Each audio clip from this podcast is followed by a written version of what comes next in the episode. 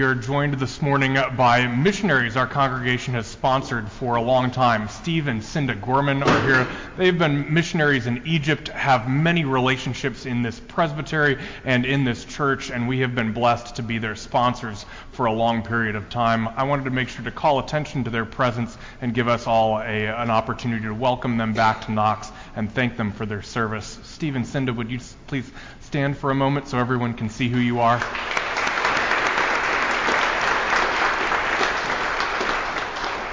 Without a doubt, it is uh, a week in which we are keenly aware of the importance of religious tolerance and understanding and uh, faithful expressions of, of faith in the land of Egypt. We thank you for your work. Um, like most religions, Christians recognize special days that come up each year. Christmas and Easter are obvious ones for many of us. There are a number of lesser known Christian holidays that come up each year, and they have names like Trinity Sunday and Transfiguration Sunday and Pentecost. And on these days, preachers like me are keenly aware that there is a real disconnect between what is going on in the church calendar and what's going on in most of your lives. My suspicion is that before Tina mentioned it to our children, almost none of you woke up this morning aware that it is Christ the King Sunday. But rather than abandoning these days as irrelevant, as some churches and pastors may choose to do, I take these days as an opportunity for us to remember that we are part of a tradition that is much older and richer than we are by ourselves. And that in that tradition there is wisdom to be found if we choose to look for it. Beyond remembering these days for the sake of religion, there is meaning to be found in why these ancient celebrations take place. Next week is the first Sunday of Advent when we begin looking forward to the birth of Christ. It's the beginning of the new year in the church. Before we get there, today is the last Sunday of the church year. This is called Christ the King or Reign of Christ Sunday. And today we celebrate Christ's eternal rule over all of the world. And the first problem with that celebration, it seems to me, is that when you look around the world at all of the things that are going very wrong, it seems clear that Jesus is not ruling. And so on this day, that is precisely the point. We come to church week after week and we say lots of words and we sing lots of songs about Christ being king, but for the most part, we humans live as if Christ is not our king. For most of us, all kinds of other things have the real power and authority in our lives. And yet, many of our worship songs talk about the reign of God and Christ as King, and so it seems worthwhile to spend some time today asking what we mean when we say those prayers and sing those songs. And to realize that Christ the King Sunday is really a valuable reminder about something that is deeply practical. Today we consider where authority really resides in our lives. Where do you place your deepest trust? And from whence do you derive your sense of security? Let us pray. O oh God, as we consider the meaning of this day and of every day that you give us, Open our minds to your word. And may the words of my mouth and the meditations of all of our hearts, may they be acceptable in your sight. For you, O, o Lord, are our rock and our Redeemer. Amen. A minister and author named Tim Keller tells this story about his own life. Like many younger ministers, I worked far too many hours, never saying no to anyone's request for my pastoral services. I was quite proud of being the kind of person who worked very hard, never complained, never asked for any help. This regularly brought me into conflict with my wife, who rightly contended that I was neglecting my relationships to her and to my young sons. It also led to health problems, although I was only in my early 30s.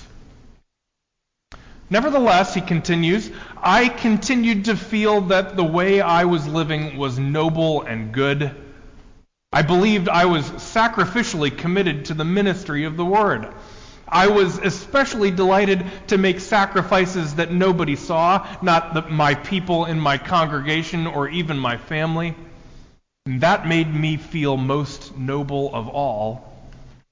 If all of this created some problems for me personally, wasn't that just evidence of how truly devoted I was? It was a very dangerous situation.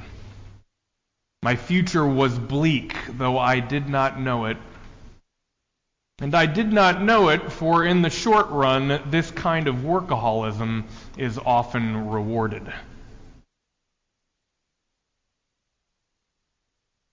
I'm sure many of you could tell a similar story about yourself or someone you know. Many of us have been dedicated to something we think is very good only to discover that it is impacting us in some kind of negative way we never could have imagined. In his book called Counterfeit Gods, Tim Keller goes on to explain that there is a word for this kind of thinking, and the word is idolatry. Idolatry. In church, idolatry is often spoken of in reference to old stories about ancient gods carved out of gold or stone. But back then, just like now, idolatry exists in lots of other st- uh, forms. And idolatry is most danger- dangerous precisely because it can be very difficult to see. Sure, there are idols many of us have heard of, things like money or drinking or drugs, things that we know take on a life of their own and can become quite out of control. But some idols are even more sneaky than that. As Keller acknowledges, we can make idols out of our work, even work that has noble intentions. We often make idols out of politics or political leaders, forgetting all about the policies they invoke that are meant for the betterment of us all. Some idols seem even less likely to cause harm. Children are a tricky idolatry. Of course, all children should be given the love and attention that they need, but we all know situations in which the devotion goes too far. A parent treats a child like he or she is the center of the universe, and the child, to its detriment, grows up believing just that. This doesn't do the child any good, and it doesn't do the parent much good either, as spouses and friendships and one's own health and well being are neglected in the process. Just about anything can be an idol. And regardless of what the particular idol is, they all have some common characteristics. As Andy Crouch points out in his book, Playing God, idolatry is seductive because in the first phase it seems to work. The first sip of that martini tastes great. At first, a new smartphone seems to ha- give you power and control and great convenience. The status you get from a new burst of success is really sensational. But then idols fail. What seemed to offer you more control begins to control you. As Crouch puts it, all idols begin by offering great things for a very small price. And all idols then fail. More and more consistently, they fail to deliver on their original promises while ratcheting up their demands. And in the end, they fail completely, even as they make categorical demands. In the memorable phrase of psychiatrist Jeffrey Satinover, idols ask for more and more while giving less and less until eventually they demand everything and give nothing.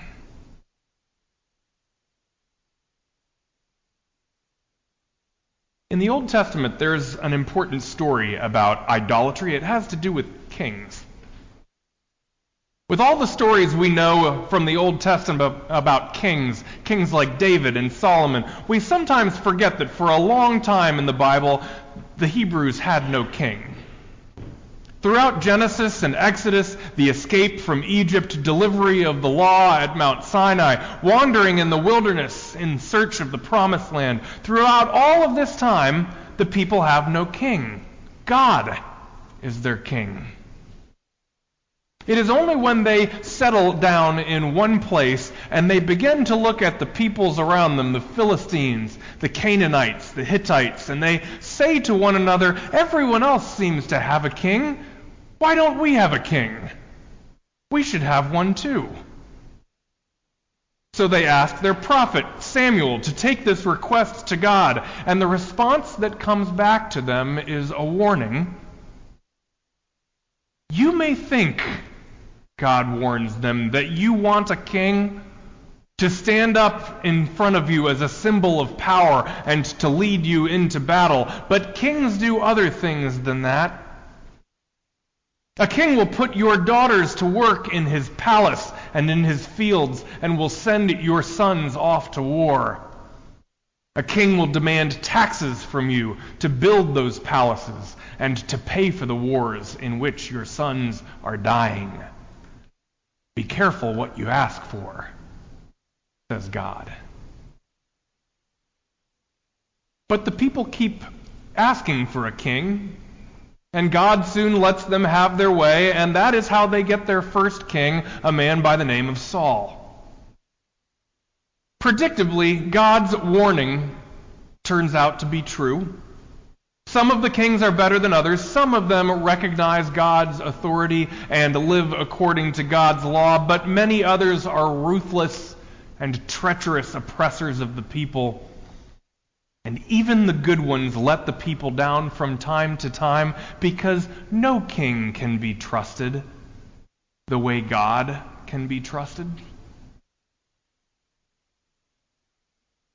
The lesson is that it's a mistake to put anyone or anything in a place that is best held by God. And that is the definition of idolatry.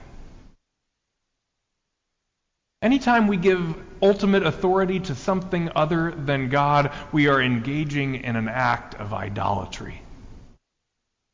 And whether the idol is a king or a job or a drink, it will eventually do what all idols do ask for more and more while giving less and less until eventually they demand everything and give nothing.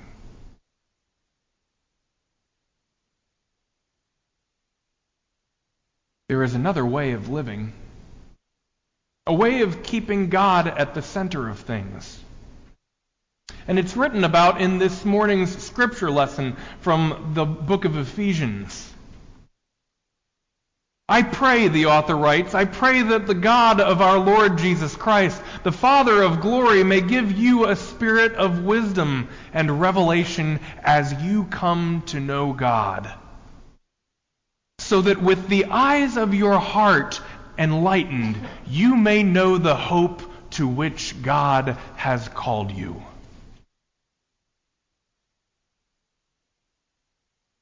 The beautiful thing about living a life free of idolatry is in the last part of that passage. When our eyes are not darkened by an idol, but are enlightened by the Spirit of God, then it says, You may know what is the hope to which God has called you. Did you hear that? When we are free of idols in our lives, we are finally able to see clearly what God has created us for. And knowing what you are created for, that gives us hope.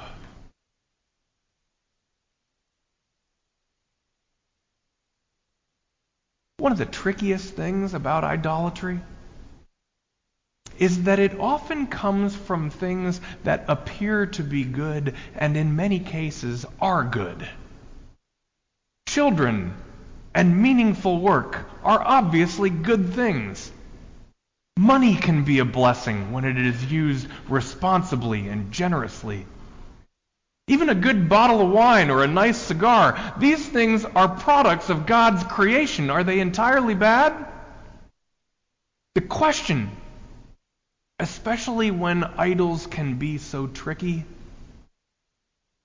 is how do you know when something is a blessing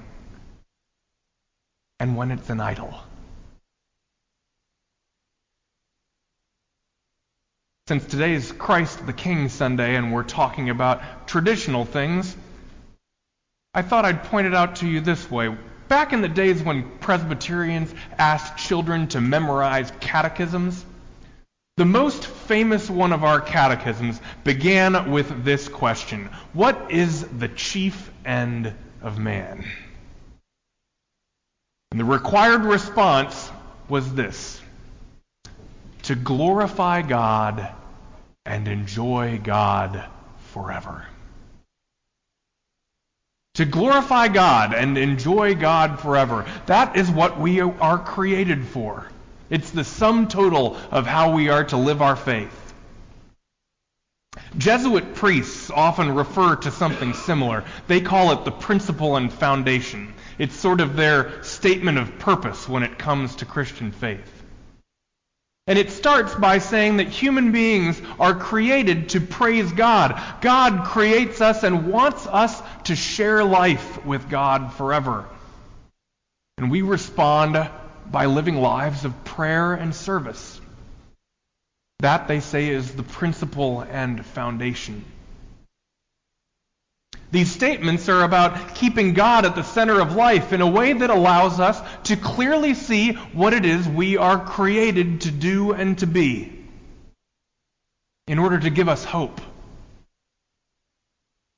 And the reason I cited the Jesuit version is because it goes on to say something very helpful about idolatry. Having told us we are created to enjoy and serve God, it then goes on to say this All of the other things on the face of the earth are created for human beings, to help them in the pursuit of that end for which they are created. And from this it follows that we ought to use these things to the extent that they help us toward our end.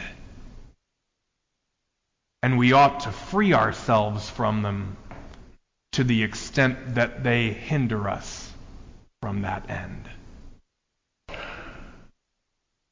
In other words, the things of the world are blessings when they help us to celebrate and serve God. When things separate us from God, they are idols.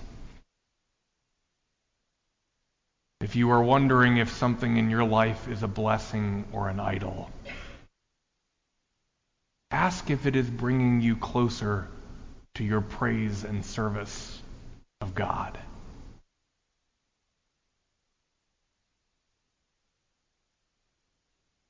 We come to church and we sing songs all the time about the idea that God or Jesus is our king, our ruler, the one who reigns, our ultimate authority.